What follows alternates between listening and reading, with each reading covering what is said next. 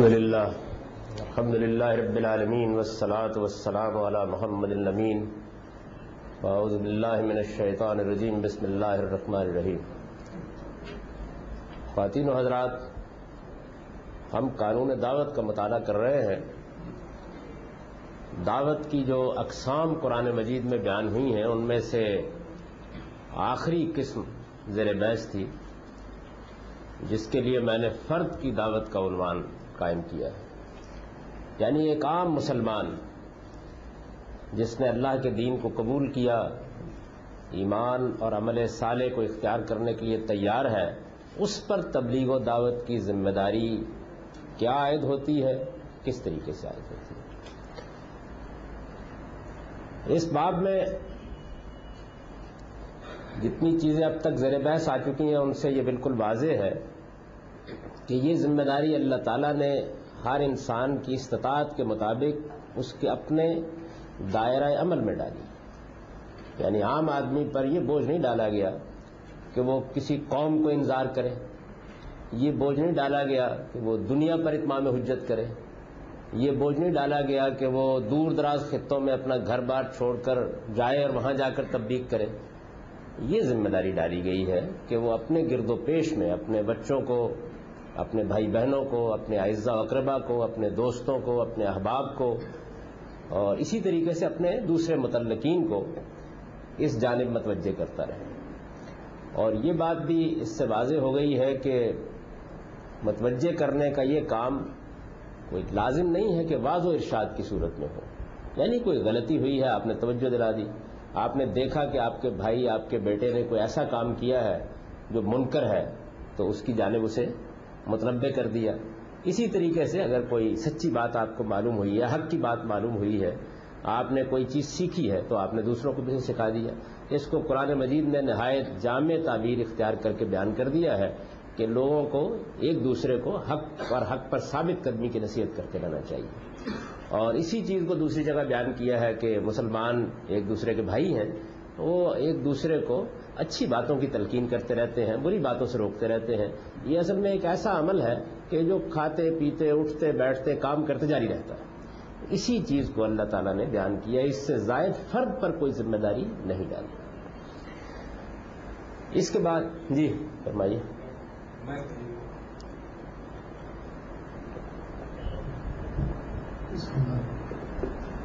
آپ نے فرمایا کہ عام انسان پہ یہ ذمہ داری ہے۔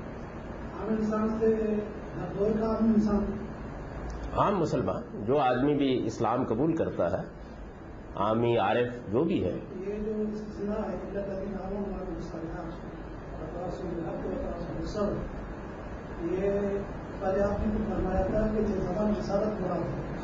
زمانہ رسالت کی گواہی پیش کی گئی ہے کہ اس گواہی کے نتیجے میں یہ بات واضح ہوتی ہے کہ اللہ تعالیٰ کی گرفت سے جو لوگ بچے وہ ان صفات کے حامل تھے۔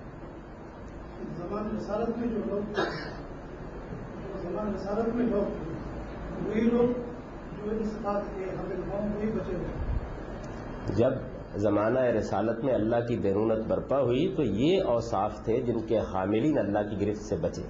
تو یہ معلوم ہوا کہ اللہ کی گرفت سے جو بھی بچنا چاہے اس کے لیے یہ لازمی چیزیں ہیں۔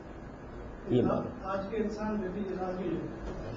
جب اللہ تعالیٰ نے یہ قانون بیان کر دیا کہ میں نے دنیا میں یہی قاعدہ بنا رکھا ہوا ہے۔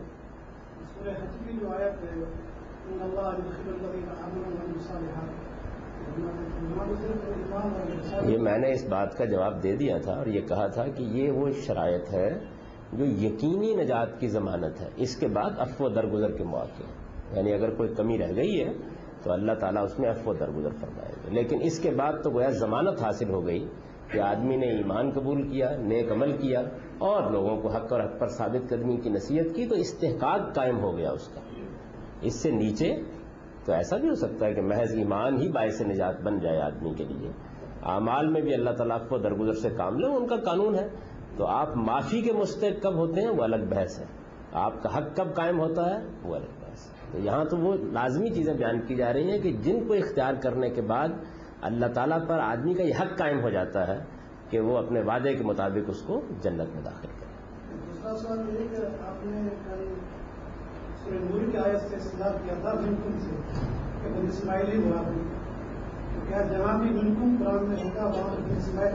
قرآن مجید میں جب مخاطب کیا جائے گا، یا مشرقین مخاطب ہوں گے، یا منافقین مخاطب ہوں گے، یا نبی صلی اللہ علیہ وسلم پر ایمان لانے والے بنی اسماعیل مخاطب ہوں گے، یا خود رسول اللہ مخاطب ہوں گے، یا جبریل بات کر رہے ہوں گے یعنی وہی مخاطب ہوں گے، اس کے بعد بات ہم تک پہنچے میں اس پر آ رہا ہوں ابھی، اس پہ گفتگو کر رہا ہوں۔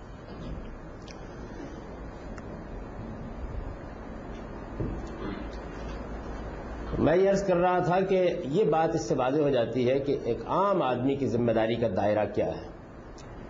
اب اسی کے تحت یعنی تواسو بالحق کی جو ذمہ داری ڈالی گئی ہے اور امر بالمعروف اور نہیں عن المنکر کی جو تلقین کی گئی ہے، اسی کے تحت رسول اللہ صلی اللہ علیہ وسلم نے مسلمانوں کو ہدایت فرمائی کہ وہ اگر کوئی منکر دیکھیں تو اپنے دائرہ اختیار میں اس کا ازالہ کرنے کی کوشش کریں۔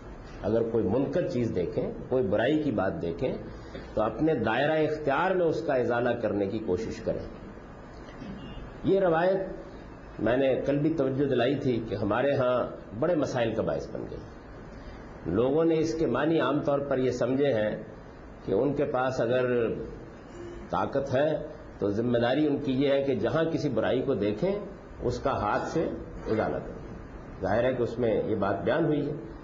اب یہ جو صورت حال ہے، اس صورت حال کے کچھ لازمی نتائج نکلتے ہیں۔ یعنی اگر کسی آدمی کے پاس ہمت، طاقت ہوگی، وہ باہر جا رہا ہے، چل پھر رہا ہے، اس نے دیکھا کہ کسی منکر کا کسی نے ارتکاب کیا ہے، تو اسے گریبان پکڑ لینا چاہیے اس کا۔ اس کی وجہ یہ ہے کہ جب آپ کسی چیز کو ہاتھ سے روکنے کی کوشش کریں گے، تو اس کی ضمانت نہیں دی جا سکتی کہ دوسرا مزاحمت نہیں کرے تو یہ چیز ایک بڑے فساد پر منتقل ہو جائے گی۔ یعنی یہ چیز اچھا پھر یہ کہ روایت کے اندر جیسے میں ابھی آپ کو توجہ دلاؤں گا، آپ اتر کر دیکھیں تو معلوم ہوگا کہ اس صورتحال کو قبول بھی نہیں کرتی۔ مثال کے طور پر یہ دیکھیے کہ موجودہ زمانے میں بعض لوگ یہ کہتے ہیں کہ اصل میں یہی وہ طریقہ ہے جس سے ہم سوسائٹی میں اسلامی انقلاب برپا کر سکتے ہیں۔ یعنی یہ ایک طریقہ ہے کہ ہم نکلیں گے اور نکل کر لوگوں کو بالجبر منکر سے روک دیں گے۔ لوگوں کو جب آپ بالجبر منکر سے روک دیں گے تو یہ گویا آپ اپنے ایمان کا تقاضا پورا کر رہے ہوں۔ سوال یہ ہے کہ اس وقت لوگوں کو بالجبر منکر سے روکنے سے آپ کو کون سی چیز روک رہی ہے؟ یہ ایک سوال پیدا ہوتا ہے نا کہ یہاں سے آپ نیچے اترے۔ آپ نے دیکھا کہ یہ سامنے چورنگی میں بیٹھے ہوئے ایک آدمی شراب پی رہا ہے۔ نئیف نظار آدمی ہے، ایک تھپڑ کی مار ہے۔ اب آپ یہ بتائیے کہ آپ کی ذمہ داری کیا ہے؟ یعنی اس آدمی کو آپ روک دیں گے؟ جب آپ اس آدمی کو روکیں گے، تو وہ بھی مزاحمت کر سکتا ہے۔ گرد و پیش کے لوگ بھی مزاحمت کر سکتے ہیں۔ جس اسٹیٹ میں آپ رہتے ہیں، وہی مزاحمت کر سکتے ہیں آپ کے اس اقدام کو اگر آپ نے قوت استعمال کی ہے، تو خلاف قانون بھی قرار دیا جا سکتا ہے۔ یہ تقاضا ہے۔ اگر یہ تقاضا ہے، تو پھر میرا سوال یہ ہے کہ وہ لوگ جو اس وقت دین کی دعوت کے لیے نکلے ہوئے ہیں یا وہ لوگ جو اسلامی انقلاب برپا کرنے کی جدوجہد کر رہے ہیں، وہ یہ کام کیوں نہیں کرتے؟ کیا وجہ؟ اس کی وجہ یہ ہے کہ اگر ان کے اصول کے اوپر دیکھا جائے، تو اس وقت تو اتنے منکرات پھیلے ہوئے ہیں جس کا آپ استقصا نہیں کر سکتے۔ اگر ایک دائی دین یہ سمجھتا ہے کہ کسی عورت کو سر سے لے کے پاؤں تک اپنے آپ کو ڈھانپ کر باہر نکلنا چاہیے، اور اگر وہ ایسا نہیں کرتی، تو وہ ایک منکر کا ارتکاب کرتی ہے۔ اس منکر کا ارتکاب اب آپ کے شہروں میں، آپ کے بازاروں میں، آپ کی گلیوں میں میں اس وقت یہ بحث نہیں کر رہا کہ یہ منکر ہے یا نہیں۔ کس درجے میں ہو رہا ہے؟ اچھا جو بڑے بڑے ہمارے دین کے دائی ہیں، وہ اس حدیث کو پڑھتے ہیں۔ تو اس حدیث کو پڑھنے کے بعد تو ایمان کا تقاضا یہ ہے نا کہ وہ اس خاتون کو قوت کے ساتھ روک دیں اور میرا خیال یہ ہے کہ ان میں سے ہر آدمی کو اگر آپ دیکھیں تو اپنے ڈیل ڈور اور جسے کے لحاظ سے اتنی ہمت تو رکھتا ہے کہ اس خاتون کو روک ہے نا؟ کیوں نہیں روک وجہ کیا ہے؟ اچھا اس کا جواب دیتے ہیں وہ۔ اس کا جواب وہ یہ دیتے ہیں کہ ہمارے پاس قوت نہیں ہے۔ اس لیے ہم دوسرے درجے پہ اکتفا کر رہے ہیں۔ جواب یہ دیتے ہیں کہ ہمارے پاس طاقت نہیں ہے۔ ہم دوسرے درجے پہ اکتفا کر رہے ہیں۔ اچھا طاقت، کون سی طاقت نہیں ہے آپ کے پاس؟ جسمانی طاقت نہیں۔ وہ تو ہے۔ اچھا، اگر فرض کر لیجیے کہ دو چار لوگ ہیں یا چند بیویاں بازار میں خرید و فروخت کر رہی ہیں اور آپ کے بقور انہوں نے منقرات کا ارتکاب کیا ہوا ہے، تو ایک جتھا لے کے پہنچ جائیے۔ اس کا کیا جواب ہے؟ اس کا جواب یہ ہے کہ یہ چیز قانون کو چیلنج کرنے کے مترادف ہوگی، تو میں کہتا ہوں اسی کو میں بیان کر رہا ہوں کہ یہ آپ کا اختیار نہیں ہے۔ اسی کو واضح کرنے کی کوشش کر رہا ہوں۔ اچھا اگر آپ یہ کہتے ہیں کہ نہیں، ہمارے پاس جب طاقت ہوگی تو پھر ہم یہ کام کریں گے، تو یہ کون سی طاقت ہے؟ یہ وہ طاقت ہے کہ جو آپ کو کسی کام کا مکلف کرتی ہے۔ وہی طاقت ہے نا؟ یعنی یہ وہ طاقت ہے کہ مثلا میں اگر یہ ہمت رکھتا ہوں کہ میں کھڑا ہو کے نماز پڑھ سکوں، یہ طاقت ہے میرے اندر تو مجھے کھڑے ہو کے نماز پڑھنی چاہیے۔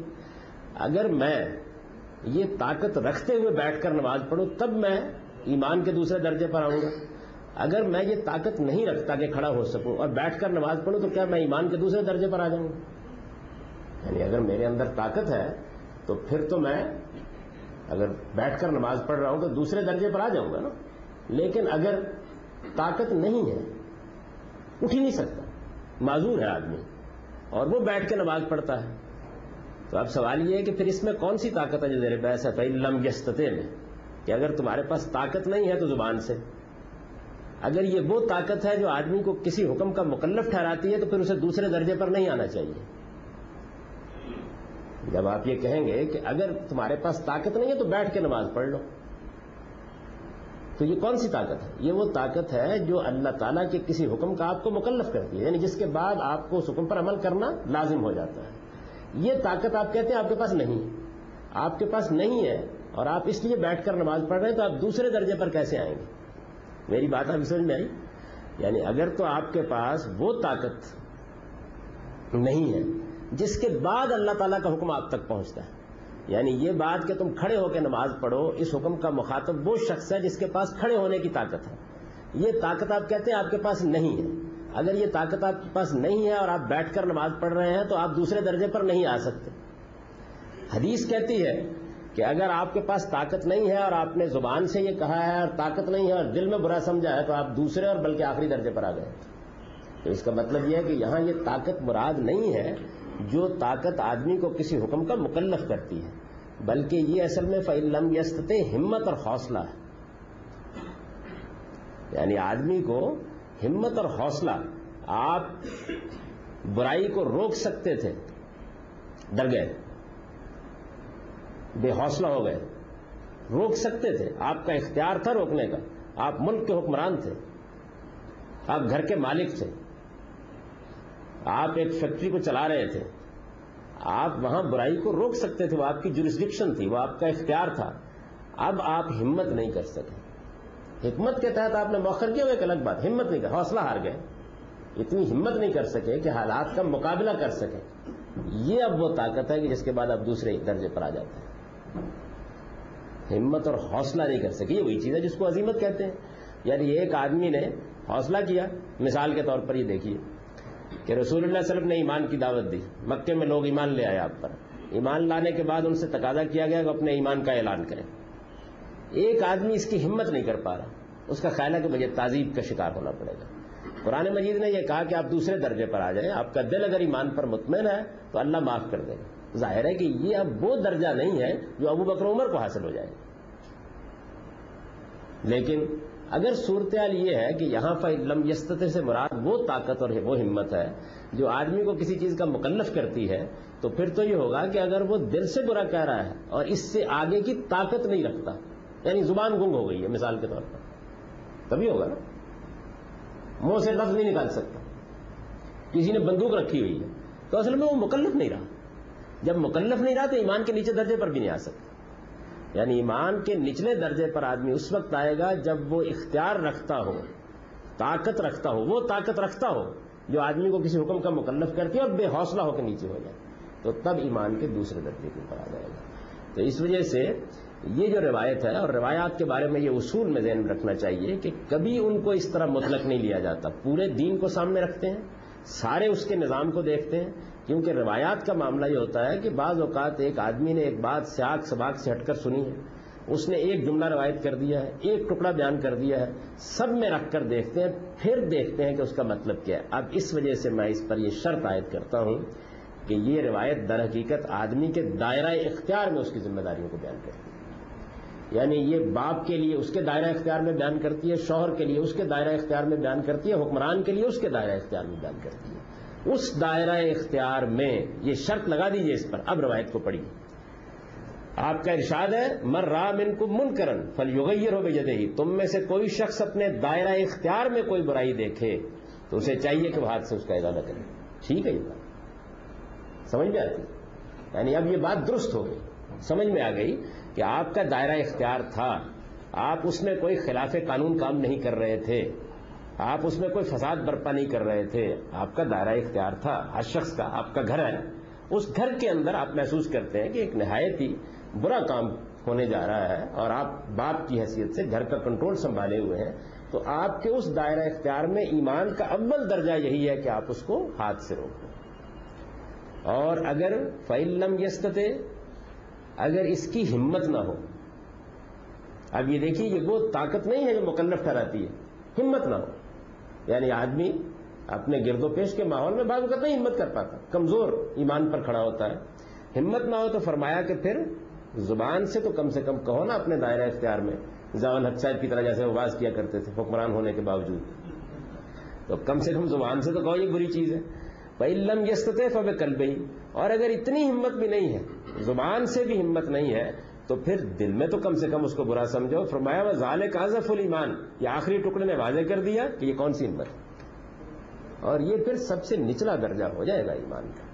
اب اگر آپ اس طریقے سے اس روایت کو لیتے ہیں اور اس کے لینے کے سوا کوئی چارہ نہیں ہے، کسی دوسرے طریقے سے لیں گے تو اس کے الفاظ اس کو اگل دیں گے۔ اس طریقے سے لیتے ہیں تو اس سے کوئی فساد پیدا نہیں ہوتا، کیونکہ اللہ تعالیٰ نے اس دنیا کو جس طرح بنایا ہے، اس کے اندر ازل سے اس نے دائرہ ہے، اختیار بھی بنائے یعنی جس طرح ہر شخص کا ایک دائرہ عمل ہے، اسی طرح اس کا دائرہ اختیار بھی ہے۔ یہ دائرہ اختیار بدلتا رہتا ہے۔ یعنی آدمی بیٹا ہوتا ہے تو ظاہر ہے کہ وہ اپنے باپ کے تحت ہوتا ہے۔ جس وقت وہ جوان ہو کے شادی کرتا ہے تو شوہر کی حیثیت سے اس کا ایک دائرہ اختیار وجود میں آ جاتا ہے۔ پھر جب وہ بچوں کا باپ بنتا ہے تو باپ کی حیثیت سے اس کا ایک دائرہ اختیار وجود میں آ جاتا ہے۔ وہ کسی جگہ کوئی ادارہ قائم کرتا ہے تو وہاں اس کا ایک دائرہ اختیار وجود میں آ جاتا ہے۔ اور اگر کوئی شخص کسی نظم حکومت کو سنبھالتا ہے تو وہاں اس کا ایک دائرہ اختیار وجود میں آ جاتا ہے۔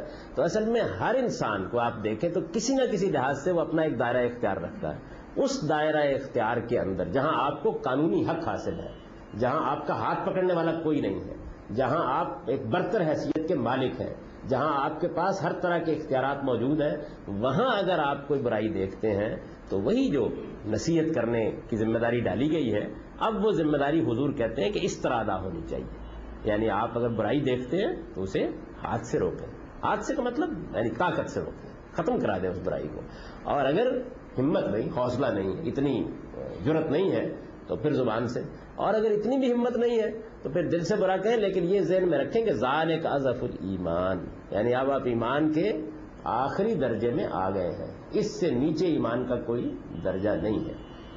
یہ جس طریقے سے میں اس روایت کو دیکھتا ہوں آپ یہ دیکھیے، اس کے بعد کوئی مشکل پیدا نہیں ہوتی۔ یعنی اس کے بعد کسی فساد کا کوئی سوال نہیں ہے۔ اور نہ یہ کسی انقلاب کا لائے عمل ہے۔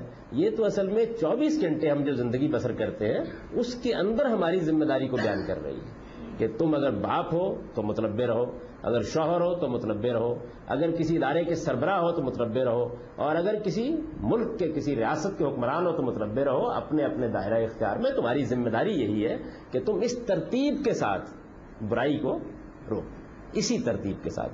اس لحاظ سے دیکھیے تو پھر پورے دین میں یہ بات بالکل ٹھیک ہو جاتی ہے یعنی ہر لحاظ سے۔ انبیاء کا صحابہ کا عمل بھی بالکل ٹھیک ہو جاتا ہے۔ صالحین نے جو طریقے اختیار کیے، وہ بھی درست ہو جاتے ہیں۔ ورنہ تو پھر حضرت مسیح علیہ السلام کی دعوت دیکھ لیجیے، انبیاء بنی اسرائیل کی دعوت دیکھ لیجیے رسول اللہ علیہ وسلم کا طرز عمل مکے میں دیکھ لیجیے۔ ہر چیز توجیحات کے انبار کے نیچے دب جائے گی۔ سادہ اصول بیان کیا ہے کہ ایک عام آدمی کی حیثیت سے آپ لوگوں کو نصیحت کریں گے، تلقین کریں گے، لیکن اپنے دائرہ اختیار میں یہ رویہ اختیار کریں گے۔ اپنے دائرہ اختیار میں۔ چنانچہ یہ بات سمجھانے کے بعد پھر میں نے لکھا ہے کہ علم یستتے کے الفاظ۔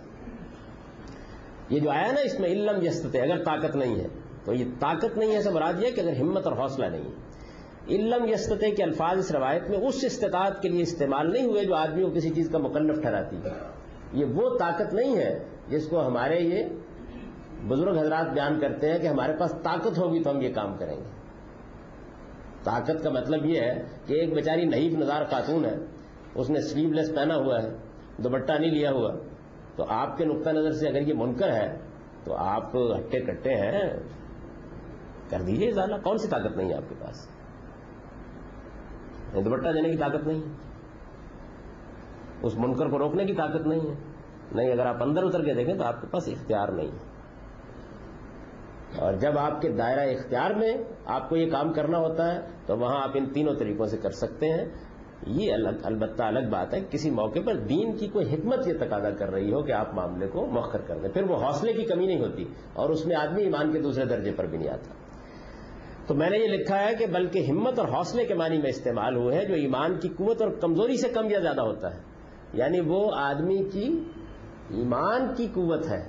یہ کم بھی ہوتی ہے، یہ زیادہ بھی ہوتی ہے، یہ حوصلہ بڑھ بھی جاتا ہے، حوصلہ کم بھی ہو جاتا ہے۔ یہ تو کم و بیش ہوتی رہتی ہے۔ ہر بندہ مومن کیا ہوتی رہتی ہے۔ لیکن وہ طاقت جو انسان کو کسی چیز کا مکلف ٹھہراتی ہے، وہ خدا دیتا ہے اور جب وہ ملتی ہے تو وہ کم یا زیادہ نہیں ہوتی۔ اس کے بعد تو آپ کو نماز پڑھنی ہے۔ آپ اٹھنے کے قابل ہیں۔ کھڑے ہو سکتے ہیں، اپنے پاؤں کے اوپر تو پڑھیں گے نماز ہر حال میں۔ لیکن ہمت اور حوصلے کے معنی میں جب طاقت ہے، تو پھر وہ ایمان کی قوت سے کم و بیش ہوگی۔ لہذا ہر شخص کے دائرہ اختیار میں اس کا پہلا کام یہی ہے کہ خود دینی کی کوئی مسلحت مانے نہ ہو، تو قوت سے منکر کو مٹا دے۔ زبان سے روکنے کا درجہ اس دائرے میں دوسرا ہے۔ اور دل کی نفرت وہ آخری درجہ ہے کہ آدمی اگر اس پر بھی قائم نہ رہا تو اس کے معنی پھر یہی ہے کہ ایمان کا کوئی ذرہ بھی اس میں باقی نہیں رہے گا۔ قرآن کی تصریحات، دین کے مسلمات، رسولوں کی سیرت اور روایت کے اپنے الفاظ کی روشنی میں اس کی صحیح تعویل یہی ہے جو ہم نے بیان کر دی ہے۔ قرآن مجید نے بھی جگہ جگہ اس بات کو بیان کیا یہ بتا دیا ہے کہ ایک دائی کی حیثیت سے پیغمبر کا کام بھی یہ نہیں ہے کہ وہ داروغہ بن کر کھڑا ہو جائے۔ اس کا کام یہی ہے کہ وہ نصیحت کرے۔ اس لیے کہ اس وقت اس کا کوئی دائرہ اختیار نہیں پیدا ہوا ہوتا۔ تو آپ قرآن مجید کی تصریحات کو دیکھیں، دین میں جو مسلمات ہیں ان کو دیکھیں، رسولوں کی سیرت کو دیکھیں، روایت کے اپنے الفاظ، جیسے کہ میں نے فی لمبی استطح کے بارے میں آپ کو توجہ دلائی، ان کو دیکھیں تو اس کی صحیح تعویل یہی ہے کہ یہ دائرہ اختیار سے متعلق ہے۔ شوہر، باپ، حکمران سب اپنے اپنے دائرہ اختیار میں لا ریب اسی کے مکلف ہے کہ منکر کو قوت سے مٹا دیں۔ اس سے کم جو صورت بھی وہ اختیار کریں گے بے شک ذوف ایمان کی علامت ہے۔ لیکن اس دائرے سے باہر اس طرح کا اقدام جہاد نہیں بلکہ بدترین فساد ہے۔ اس دائرے سے باہر، آپ کے دائرہ اختیار سے باہر یعنی آپ شوہر ہیں اپنی بیوی کے، دوسرے کی بیوی کے نہیں۔ آپ باپ ہیں اپنی اولاد کے، دوسرے کی اولاد کے نہیں۔ آپ مالک ہیں اپنے ادارے کے، دوسرے کے ادارے کے نہیں۔ آپ حکمران ہیں اپنی حکومت کے، دوسروں کی حکومت کے نہیں۔ تو جو آپ کا دائرہ ہے، اس سے باہر اگر آپ نے یہ اقدام کیا یعنی منکر کو آپ ہاتھ سے مٹانے کے لیے اٹھ کھڑے ہوئے، تو یہ جہاد نہیں بلکہ بدترین فساد ہے جس کے لیے دین میں ہرگز کوئی گنجائش ثابت نہیں کی جا سکتی۔ قرآن اس معاملے میں بالکل واضح ہے کہ دائی کی حیثیت سے خدا کے کسی پیغمبر کو بھی، اس سے بڑا تو کوئی نہیں ہوتا نا، دائی کی حیثیت سے، دعوت دینے والے کی حیثیت سے خدا کے کسی پیغمبر کو بھی تذکیر اور بلاغ مبین سے آگے، بلاغ مبین یعنی واضح طریقے سے بات پہنچا دینا، تذکیر، نصیحت کرنا سے آگے کسی اقدام کی اجازت نہیں دی گئی۔ یہ فرمایا ہے ان نمان تم لستا علیہم مسیطر تم نصیحت کرنے والے ہو، تم ان پر کوئی داروگے نہیں۔ تو یہ دی اب یہ دیکھیے کہ ہم اس بات کے خاتمے پر پہنچ گئے۔ ایک نظر ڈال کے دیکھیں، کیونکہ آگے ہم اب اس دور میں داخل دائرے میں داخل ہو رہے ہیں کہ جس میں ظاہر ہے کسی اختلاف کا کوئی سوال نہیں ہے۔ اسی میں سارے مسائل تھے۔ ان چیزوں کو ایک دفعہ تازہ کر لیجیے اور ہم رک جاتے ہیں۔ ان کے اوپر اگر کوئی اشکال باقی تو بحث کر لیجیے۔ ایک یہ کہ قرآن مجید نے دعوت و تبلیغ کا جو حکم دیا ہے، بے شک دیا ہے۔ لیکن یہ اس طرح مطلق طریقے سے نہیں دیا کہ ایک عامی کو بھی اسی جگہ کھڑا کر دیا ہے جہاں ایک عارف کو کھڑا کر دیا ہے، بلکہ اس نے اس کے لیے بالکل الگ الگ طریقے سے حکم دیا۔ پیغمبروں کے لیے دعوت کا حکم بالکل اور ہے، ان کے دائرہ کار کی نوعیت بالکل اور ہے، ان کی دعوت کو جو مراحل پیش آتے ہیں وہ بالکل اور ہیں، وہ قرآن مجید میں تفصیل سے بیان ہوئے ہیں اور اس کے کچھ نتائج نکلتے ہیں جو میرے یا آپ کے کسی کی دعوت کے نہیں نکل سکتے۔ اسی طریقے سے اللہ تعالیٰ نے عالمی سطح پر اتمام حجت کے لیے سیدنا ابراہیم کی ضروریت کو کھڑا کیا ہوا ہے۔ ان کی کچھ ذمہ داریاں ہیں اور ان کے ساتھ اللہ کا ایک خاص معاملہ بھی ہے جو وہ کر رہا ہے۔ پھر اس کے بعد علماء ہیں یعنی اس امت کے اندر جو دین کے عالم پیدا ہوں گے، ظاہر ہے کہ وہ اپنے انتخاب سے یہ راستہ اختیار کریں گے۔ یعنی ان کے اوپر کوئی ذمہ داری اللہ اطراق نہیں عائد کر دی جاتی۔ وہ اگر اپنے انتخاب سے یہ راستہ اختیار کیا ایسے ایک آدمی نے ڈاکٹر بننے کا فیصلہ کیا تو اب اس کی کچھ ذمہ داریاں ہیں۔ ایک آدمی نے فوج میں بھرتی ہونے کا فیصلہ کیا تو اب اس کی کچھ ذمہ داریاں ہیں۔ اسی طرح اگر کسی نے عالم بننے کا فیصلہ کیا ہے، نہ بنے، اللہ تعالیٰ نے مکلف نہیں ٹھہرایا لوگوں کو۔ بننے کا فیصلہ کیا ہے تو پھر اس کے لیے دعوت کا بھی ایک خاص حکم ہے۔ اس حکم کے خاص نتائج ہیں، اس کے لیے کچھ ضروری ہدایات ہیں، وہ۔ پھر اس کے بعد ریاست ہے۔ مسلمانوں کا نظم اجتماعی قائم ہو گیا۔ اس کی بھی ایک ذمہ داری ہے کہ وہ دعوت کا کام کس دائرے میں کرے۔ اور عام انسان کی بھی ایک ذمہ داری ہے۔ تو پہلی چیز جس پر میں نے توجہ دلائی ہے آپ کو بھی دلا رہا ہوں، اپنے مخاطبین کو بھی دلا رہا ہوں اور اپنے معاصر علماء کو بھی دلا رہا ہوں کہ دعوت و تبلیغ کی ذمہ داری اس طرح اللہ نے تقسیم کی ہے۔ جب اس کو خلط ملت کر دیا گیا ہے تو ہر چیز درم برم ہو گئی۔ دوسری چیز جس کے بارے میں میں نے متوجہ کیا ہے، وہ یہ ہے کہ یہ جو بات کہی گئی ہے کیا اپنے دائرہ اختیار کے اندر، اگر اس میں سے دائرہ اختیار کی بات آپ نے نہیں سمجھی، بحث کر لیجیے۔ اور اگر یہ نہیں ہے تو پھر اس روایت سے بڑھ کر فساد کا منبع کوئی چیز نہیں ہو سکتی۔ اور موجودہ زمانے میں لوگوں نے اس کی بنیاد کے اوپر بڑا فساد برپا کیا ہے۔ تنظیمیں اور جماعتیں بنی ہیں جنہوں نے کہا کہ ہم صرف یہ نہیں ہے کہ لوگوں کو جا کے بتائیں گے کہ یہ حق ہے، یہ باطل ہے، نصیحت کریں گے، بلکہ یہ کہ ہم موسیقی کی مجلس الٹ دیں گے۔ ہم جائیں گے، چند گنڈوں کو لے کر جائیں گے، حملہ کر دیں گے، ہم کسی کو مار دیں گے، ہم کسی کے خلاف بلوا کر ڈالیں گے۔ اگر ریاست کوئی کام کرنا چاہے گی تو ہم الٹیمیٹم دے دیں گے۔ اور پھر اسی طریقے سے انہوں نے کہا کہ ہم ایک انقلاب کا لائے عمل برآمد کریں گے۔ یہ قرآن کے خلاف ہے، یہ انبیاء علیہ السلام کی سیرت کے خلاف ہے۔ خدا کی زمین پر اللہ کبھی فساد کو پسند نہیں کرتے۔ جو بات پیغمبر صلی اللہ علیہ وسلم نے کہی ہے وہ یہ بات ہے کہ اپنے دائرہ اختیار میں اپنی ذمہ داریوں کو اس طریقے سے ادا کریں۔ تو یہ میں نے یعنی مہمات مسائل کی طرف توجہ آپ کو دلائی ہے کوئی سوالات کرنا ہے تو کر لیں۔ اس کے بعد آگے پھر وہ باتیں جن میں امید آپ مجھ سے کوئی اختلاف نہیں کریں۔ جی۔ یہ جو آپ نے فرمایا ہے کہ خدا کے کسی پیغمبر کو بھی تذکیر اور بلال امید سے آگے کسی انسان کی اجازت نہیں دی گئی۔ تو حضور نے جو مدینے میں اقدامات کیے وہ حکمران کی حیثیت حکمران کی حیثیت سے۔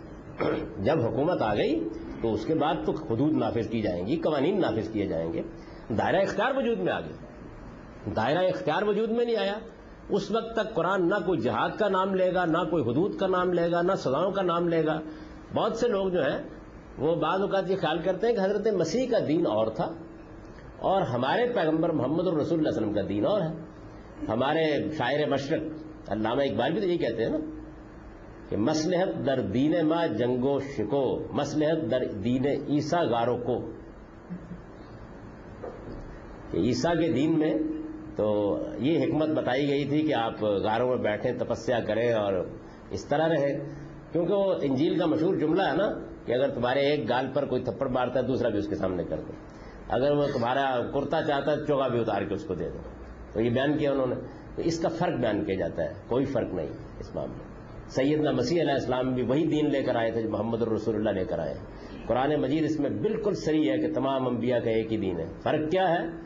فرق وہی ہے کہ جس کو اختیار ملے گا تو احکام وجود پذیر ہو جائے گا اب آپ اس چیز کو سمجھنا چاہیں تو آپ کے ہاں جو گھر میں قرآن پڑا ہوا ہے، اس کے ہر نسخے میں، ہر سورہ کے اوپر یہ لکھا ہوتا ہے کہ مکی صورتیں کون سی ہیں، مدنی کون سی ہیں۔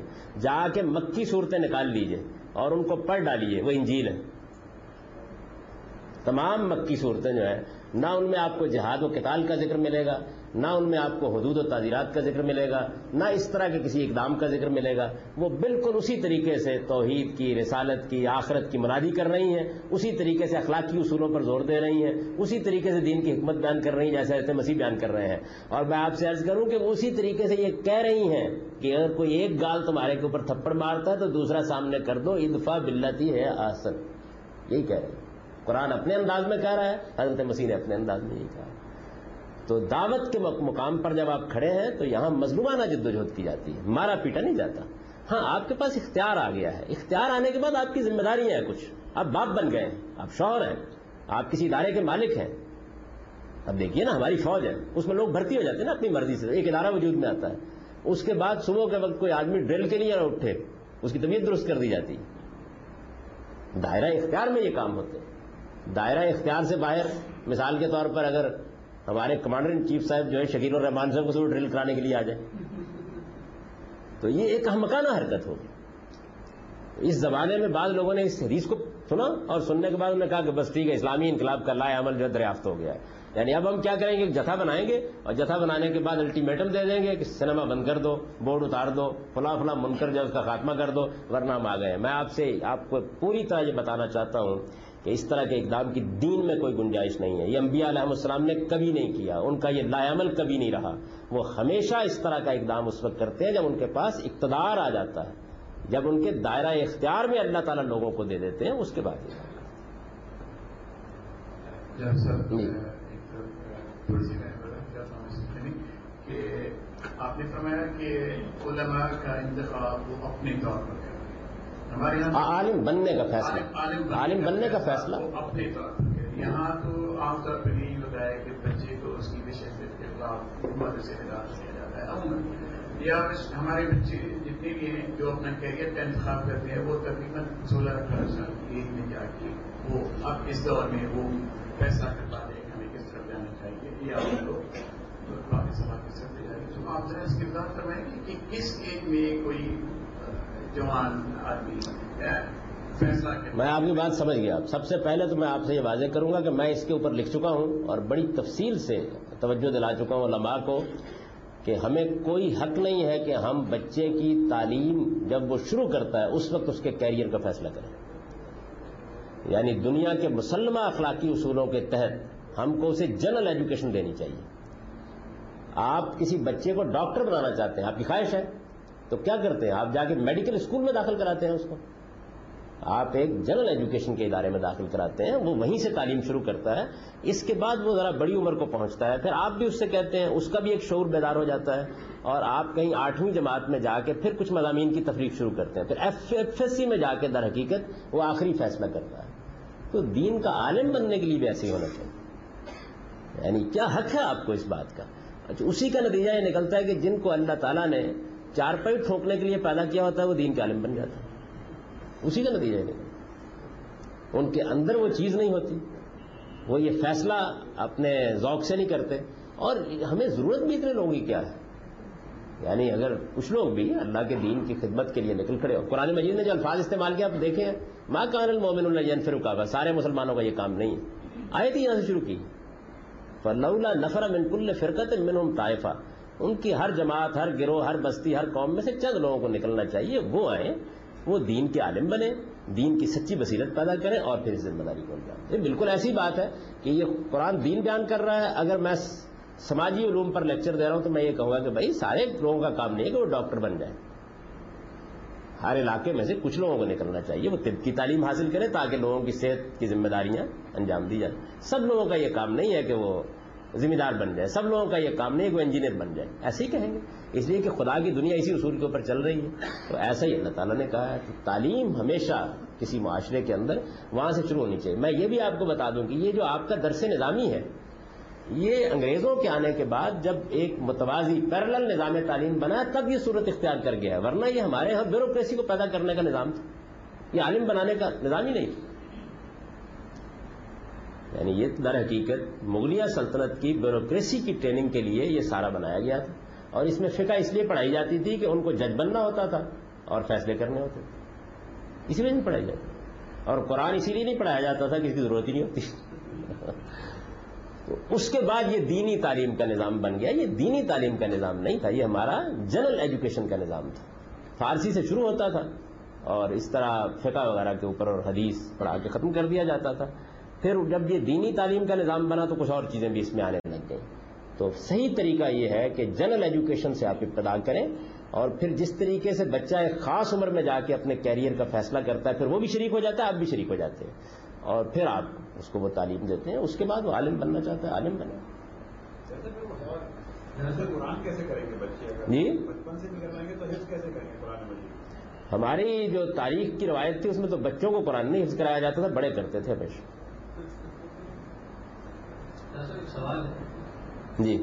یہ آپ نے ماشاء اللہ دعوت کے جو مراحل بیان کیے ہیں بالکل وضاحت کے ساتھ ہر ایک کی ذمہ داری کو واضح فرمایا ہے۔ تو اس سے تو بالکل یعنی سر خلاف نہیں کیا جا سکتا۔ لیکن جب ہم نتائج پر غور کرتے ہیں تو انبیاء کرام کا سلسلہ بند ہو چکا۔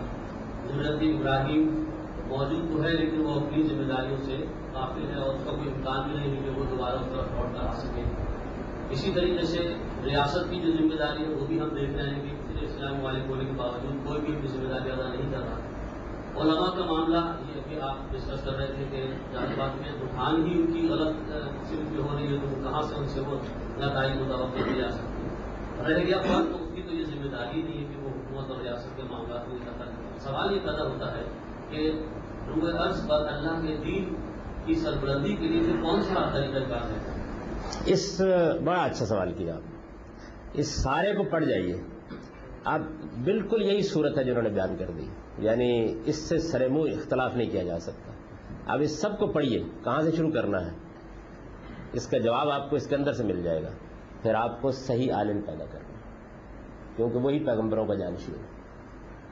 یہاں سے یعنی اگر آپ اپنی سوسائٹی کی اصلاح کرنا چاہتے ہیں، تو آپ کو کہاں سے ابتدا کرنی ہوگی؟ آپ کو سچا عالم پیدا کرنا ہوگا۔ کیونکہ باقی تمام وہ کام ہیں کہ جن کاموں کو آپ نہیں کر سکتے۔ ضروریت ابراہیم درست ہو جائے یہ آپ کے بس کی چیز نہیں ہے۔ ریاست اپنی ذمہ داری انجام دینے لگ جائے، اس کو بتائے گا کون؟ جیسے ہی آپ سچا عالم پیدا کر دیں گے تو آپ دیکھیں وہ سب کام ہونے شروع ہو جائیں گے۔ یعنی وہ سچا عالم جب پیدا ہوتا ہے اور علماء کی ایک اچھی سچی جماعت پیدا ہو جاتی ہے، تو بالکل اسی طریقے سے ہر چیز اپنی جگہ پر آ جاتی ہے اور وہ ذمہ داریوں پر توجہ دلانے کا کام شروع کر دیتے ہیں۔ اور عام مسلمان کے اوپر ایک دین میں ذمہ داری ڈالی گئی ہے، جو یہاں ظاہر زیر بحث نہیں ہے، وہ ہے ان کی نصرت اور ان کا دست و بازو بننے کی ذمہ داری۔ تو اس کے نتیجے میں عام آدمی بھی غیر معمولی سطح پر اس کام میں فعال ہو جاتا ہے۔ یعنی جب کوئی خدا کا بندہ سچے عالم کی حیثیت سے اپنی ذمہ داریاں انجام دینے لگ جاتا ہے ہو جاتا ہے۔ یہی طریقہ ہے۔ اور آپ یہ دیکھیے کہ ہمارے ہاں پوری اسلامی تاریخ میں ہمارے علماء نے جب یہ صورت دیکھی، یہ صورت آج نہیں پیدا ہوئی، یہ کئی مرتبہ پیدا ہوئی، انہوں نے یہی کام کیا۔ کہ پھر انہوں نے یہ دیکھا کہ اچھا عالم بگڑ گیا۔ ہمارے جلیل القدر استاد مولانا حمید الدین فرائی سے کسی نے پوچھا کہ آپ عربی میں کیوں لکھتے ہیں؟ ظاہر ان کی ساری تصنیفات عربی میں تو انہوں نے کہا، بھائی بات یہ ہے کہ بگاڑ عالم میں پیدا ہوا اسے درست کروں گا تو آگے کام چلے گا۔ اس لیے کہ اس کو درست کرتے ہی اصل میں ساری چکی چل پڑے۔ گی تو اس وقت بھی ایسا نہیں ہے کہ یہ چکی چل نہیں رہی، چل تو رہی ہے۔ عالم اس جگہ پر نہیں کھڑا جہاں سے کھڑا ہونا چاہیے۔ جیسے ہی آپ اسے تبدیل کر دیں گے بس اس کے بعد پھر یہ راستہ چلنا یعنی یوں سمجھ لیجیے کہ اللہ تعالیٰ نے وہ آخری جگہ جہاں سے کام کی پدا کرنے کے لیے کہا ہے، وہ یہ ہے۔ کیوں؟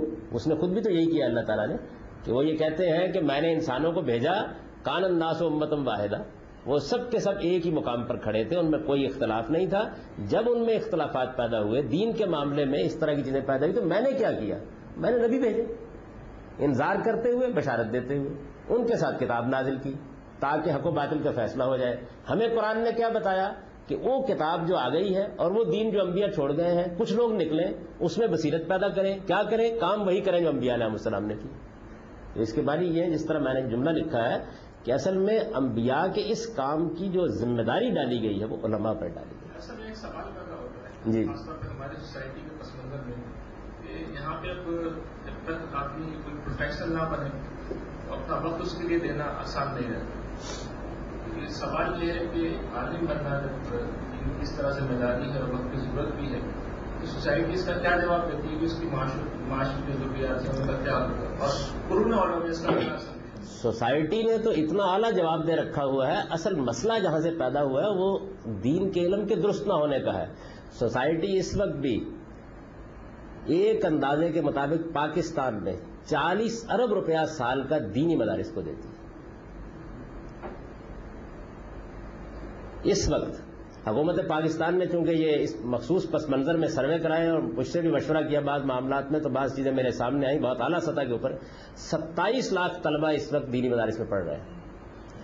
صرف جو بندی مدارس سے جو لوگ وفاق کا امتحان دیتے ہیں ہر سال، وہ ستر ہزار سے ایک لاکھ کے درمیان میں تو سوسائٹی نے تو حد کر دی ہوئی۔ اب تو صرف یہ ہے کہ سوسائٹی اصل میں یہ سارا کام جن لوگوں کو پیدا کرنے کے لیے لگا رہی ہے، ان کے ہاں خامی ہے۔ اس کو دور کر دیجیے۔ جیسے ہی آپ اس کو دور کر دیں گے، سوسائٹی یہ کام کر رہی لیکن دین کا کیسا عالم پیدا ہونا چاہیے اور اس کو کس درجے میں یہ سب سمجھنا چاہیے، اس کی ضرورت ہے۔ انسٹیٹیوشن تو آپ گلی گلی دیکھیں بنے ہوئے۔ یعنی اس امت مسلمہ کے اندر یہ نہیں کہ یہ کام نہیں ہوا۔ یہ تو جہاں بستی مسلمانوں کی بستی ہے، اب تو صورتحال یہ ہے کہ وہاں پہلے مسجد بنتی ہے، تھوڑی دیر بعد مدرسہ بن جاتا ہے۔ یہ چل رہا ہے سسٹم اور اس سسٹم کے تحت ہمیشہ سے اہل علم کی ذمہ داری بھی سوسائٹی نے اٹھا رکھی ہے، کیونکہ یہی طریقہ جو ہے، یہ اللہ کے پیغمبروں نے اختیار کیا خود رسول اللہ علیہ وسلم کے سامنے معاملے میں یہی ہوا، حضرت موسا کے معاملے میں یہی ہوا، ان کی ذمہ داری پر سوسائٹی اٹھا لیتی ہے۔ یعنی آپ وہ کام کیجیے، معاشرہ آپ کی خدمت کے لیے۔ ہے مسلمان سوسائٹی کی یہ ذمہ داری ہے کہ وہ اس کا اہتمام کرے کہ اس کے اندر سے یہ لوگ پیدا ہوتے رہے۔ تو یہ جس وقت آپ امت کے بگاڑ کا ذکر کرتے ہیں، تو ایسا نہیں ہے کہ امت اس طرح بگڑ گئی قومی حیثیت سے بگڑ گئی ہے۔ اس کے اندر آج بھی خیر کے لیے دینے والے، تڑپنے والے، کام کرنے والے لوگ موجود ہیں۔ جس دن وہ بھی ختم ہو جائیں گے، اس دن تو میرے بھائی نے جو بات کی پھر اللہ دنیا کو ختم کر دے گا۔ ابھی تو اس کا پورا امکان موجود ہے۔ ذرا آواز لگائیے، صحیح دین لوگوں کو بتائیے، تڑپ اٹھتے ہیں لوگ، لپکتے ہیں اور اس کے لیے سب کچھ کرنے کو تیار ہو جاتے ہیں۔ کوتاہی یہاں سے ہو رہی ہے کہ لوگوں تک یہ صحیح بات پہنچ نہیں رہی۔ کوتاہی یہاں سے ہو رہی ہے۔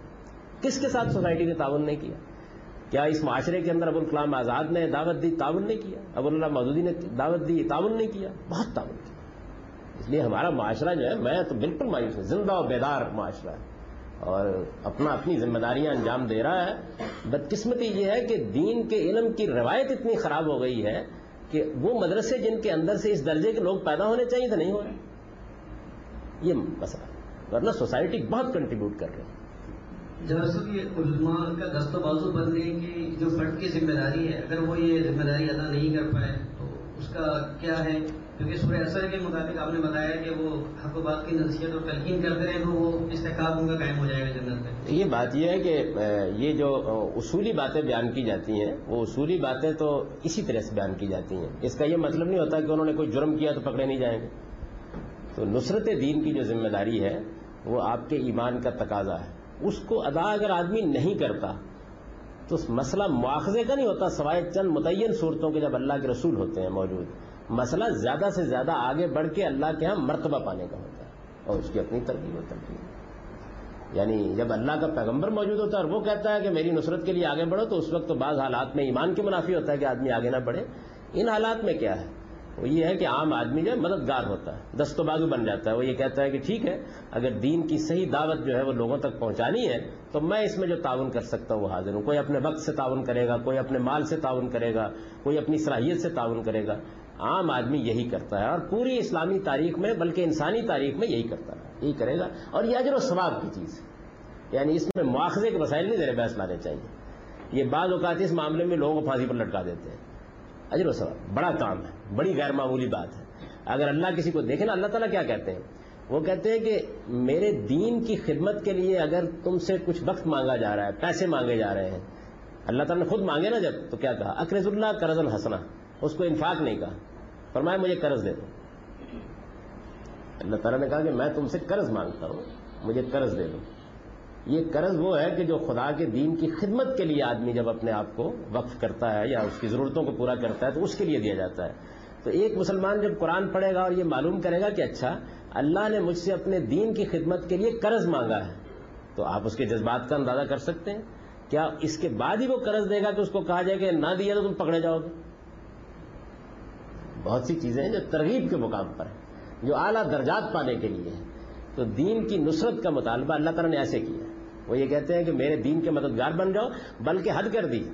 یعنی آدمی کی آنکھوں میں آنسو آ جاتے ہیں، یہ نہیں کہتے میرے دین کے مدد میرے مددگار بن جاؤ۔ یعنی کائنات کا پروردگار کہتا ہے کون انصار اللہ، میرے مددگار بن جاؤ۔ اور پھر پیسے مانگتے ہیں اللہ میاں تو کہتے ہیں اکرز اللہ قرض الحسنہ یہ میرے دین کی خدمت کا کام ہو رہا ہے، اس کے لیے قرض دو مجھے۔ یہ میں لوٹا دوں گا۔ اور وہ جب وہ لوٹائیں گے، تو کیا کہنے ہیں ان کے لوٹانے؟ کے تو اس ترغیب کے ساتھ لوگوں کے سامنے آنا چاہیے۔ میرے خیال کے مطابق میں نے آپ کو بھی بتایا کہ یہ امت مسلمہ کوئی کم نہیں کر رہی۔ مسجدیں بنا رہی ہے اسی جذبے سے بنا رہی ہے اب بات غلط بتائی جا رہی ہے تو اس میں لوگوں کا کیا قصور؟ ہے قصور ان لوگوں کا ہے جن کو خدا نے دین کے علم میں بصیرت دی، لیکن وہ اس کا حق ادا نہیں کر سکے۔ ورنہ مسلمان مسجدیں بنا رہے ہیں، مدرسے بنا رہے ہیں۔ اور آپ دیکھیے کہ مدرسوں کی جو اس وقت عمارتیں ہیں، وہ تو بینکوں کی عمارات سے بھی آگے بڑھی ہوئی ہیں۔ یہ کون دے رہا ہے؟ اربوں روپے۔ مسلمان امت دے رہی ہے اور کس جذبے سے دے رہی ہے؟ اسی جذبے سے دے رہی ہے کہ اپنے پروردگار کے دین کی نصرت کرو۔ اسی جذبے سے اس بصیرت کی جو بات آپ نے وہ بصیرت پیدا کہاں سے اور بصیرت تو نہیں تھی؟ مشکل کی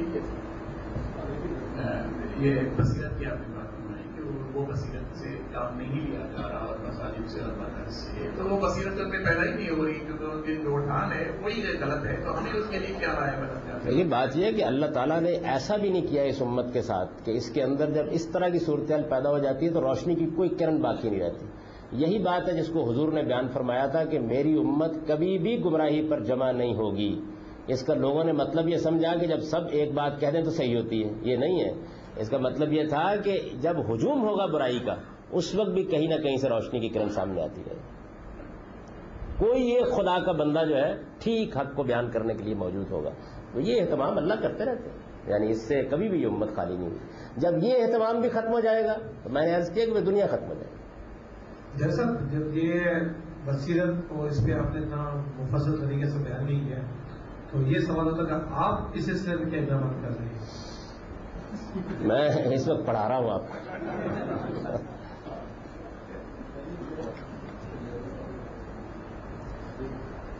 یہ غالباً کسی خاتون نے لکھا ہے کہ ہمارے یہاں کراچی میں کوئی ایسا انسٹیٹیوشن نہیں ہے جہاں ہم جا کر صحیح دین سیکھ سکیں۔ کیا آپ اس سلسلے میں ہماری اصلاح اور رہنمائی کے لیے کچھ ایسا سلسلہ شروع کر سکتے ہیں؟ یہ اصل میں یہ سوال، آپ کا سوال، یہ ایک ایسا موضوع ہے کہ اگر میں نے اس پر گفتگو شروع کر دی تو یہ پڑھانا رہ جائے گا اس کے بیچ میں۔ کیا کرنا چاہیے اس وقت؟ کیا ضرورتیں ہیں؟ اس کے لیے لوگوں کو کیا ذمہ داریاں ادا کرنی چاہیے؟ تو یہ اس کو کسی موقع پر آپ اس موضوع کو رکھ لیجیے تو پھر میں ذرا تفصیل سے بتا دوں گا۔ اب ہم جس چیز کو پڑھ رہے ہیں اس کو پڑھ لیں۔ ورنہ وہ نہ ہو کہ تعلیم بیچ میں رہ جائے اور باقی کام ہونے شروع ہو جائے۔ جی۔ جی؟ اچھا چلیے۔ تو دو تین منٹ میں کوئی سوال اور کر لیجیے جاوید صاحب، ایک یہ سوال ہے کہ آج کل ہم زمانے میں ہیں۔ کچھ دوسرے بھی طریقے لوگوں نے اختیار کیے ہیں تبدیلی سوشل چینج یا انقلاب جو نام دیتے ہیں، مثلاً ایک مزاحمتی طریقے ہیں۔ لاطینی امریکہ ہے مشرق بعید ہے۔ اور اس کے علاوہ پیسو ریزسٹنس کے نام سے آپ واقف ہوں گے، بہت طرح ہمارے بزرگ استعمال کر رہے ہیں۔ تو کیا یہ ہمارے دعوت کے یا تواسب الحق کیا آپ سمجھتے ہیں کہ صرف تواسب الحق سے اور دعوت سے کام ہو جائے گا؟ اور علماء صرف انظار کرتے ہیں، انظار کے نتیجے میں کیا کوئی توقع ہے کہ وہ کوئی نصیحت دیکھیے جی ایک چیز ہے کہ دین نے آپ پر کیا ذمہ داری ڈالی ہے؟ وہ یہی ذمہ داری ہے۔ اور انبیاء علیہ السلام نے یہی کام ہمیشہ کیا ہے۔ آج بھی یہی ہوگا۔ اصل میں جو لوگ مزاحمتی تحریکیں چلاتے ہیں، کبھی ان کی نفسیات میں اتر کر دیکھیے وہ کیا کہہ رہے ہوتے ہیں۔ انبیاء علیہ السلام کی دعوت یہ ہے کہ جو جہاں ہے، اس کے دل و دماغ کو بدلو۔ اور اس میں یہ نفسیات کار فرما ہوتی ہے کہ اس کی جگہ مجھے لینی ہے۔ یہ بنیادی بات۔ یہ ہے کہ اس سوسائٹی کے، کسی بھی سوسائٹی میں حکمران ہوں گے، ارباب حل وقت ہوں گے، علماء ہوں گے، تو انبیاء علیہ السلام کیا کرتے ہیں؟ وہ کہتے ہیں کہ ہمیں تم سے کچھ نہیں مانگنا۔ ہم تمہارے دل و دماغ کو بدلتے ہیں۔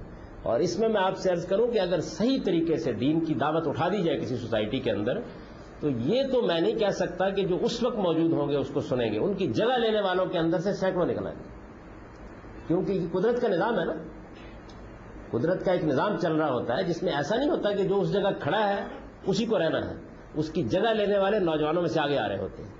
تو آپ جب ان کو مخاطب کر لیتے ہیں، تو میرے نزدیک انبیاء کا طریقہ یہ ہے کہ آپ جو جس جگہ ہے، اس کے دل و دماغ کو بدلنے کے کا ہدف بنائیں اپنا۔ دنیا اور آخرت دونوں کے لحاظ سے آپ کی ذمہ داری یہ ہے۔ یہ نہیں ہے کہ آپ اس کی جگہ لے لیں۔ یعنی ہمسائے میں اگر شوہر بیوی پر ظلم کرتا ہے، تو اس شوہر کے دل و دماغ کو بدلیے۔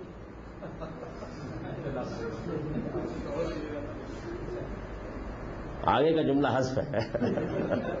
کیوں نہ ہدف جو ہے وہ فرد کی اصلاح کو بنا دی جائے۔ تو اگر فرد کی اصلاح ہو جائے گی تو قوم کی خود بخود اصلاح ہو جائے گی۔ اصل میں آپ دیکھیں تو یہ فرد ہی کی اصلاح ہے، لیکن فرد کی اصلاح ظاہر ہے کہ تمام افراد کی ہوگی نا۔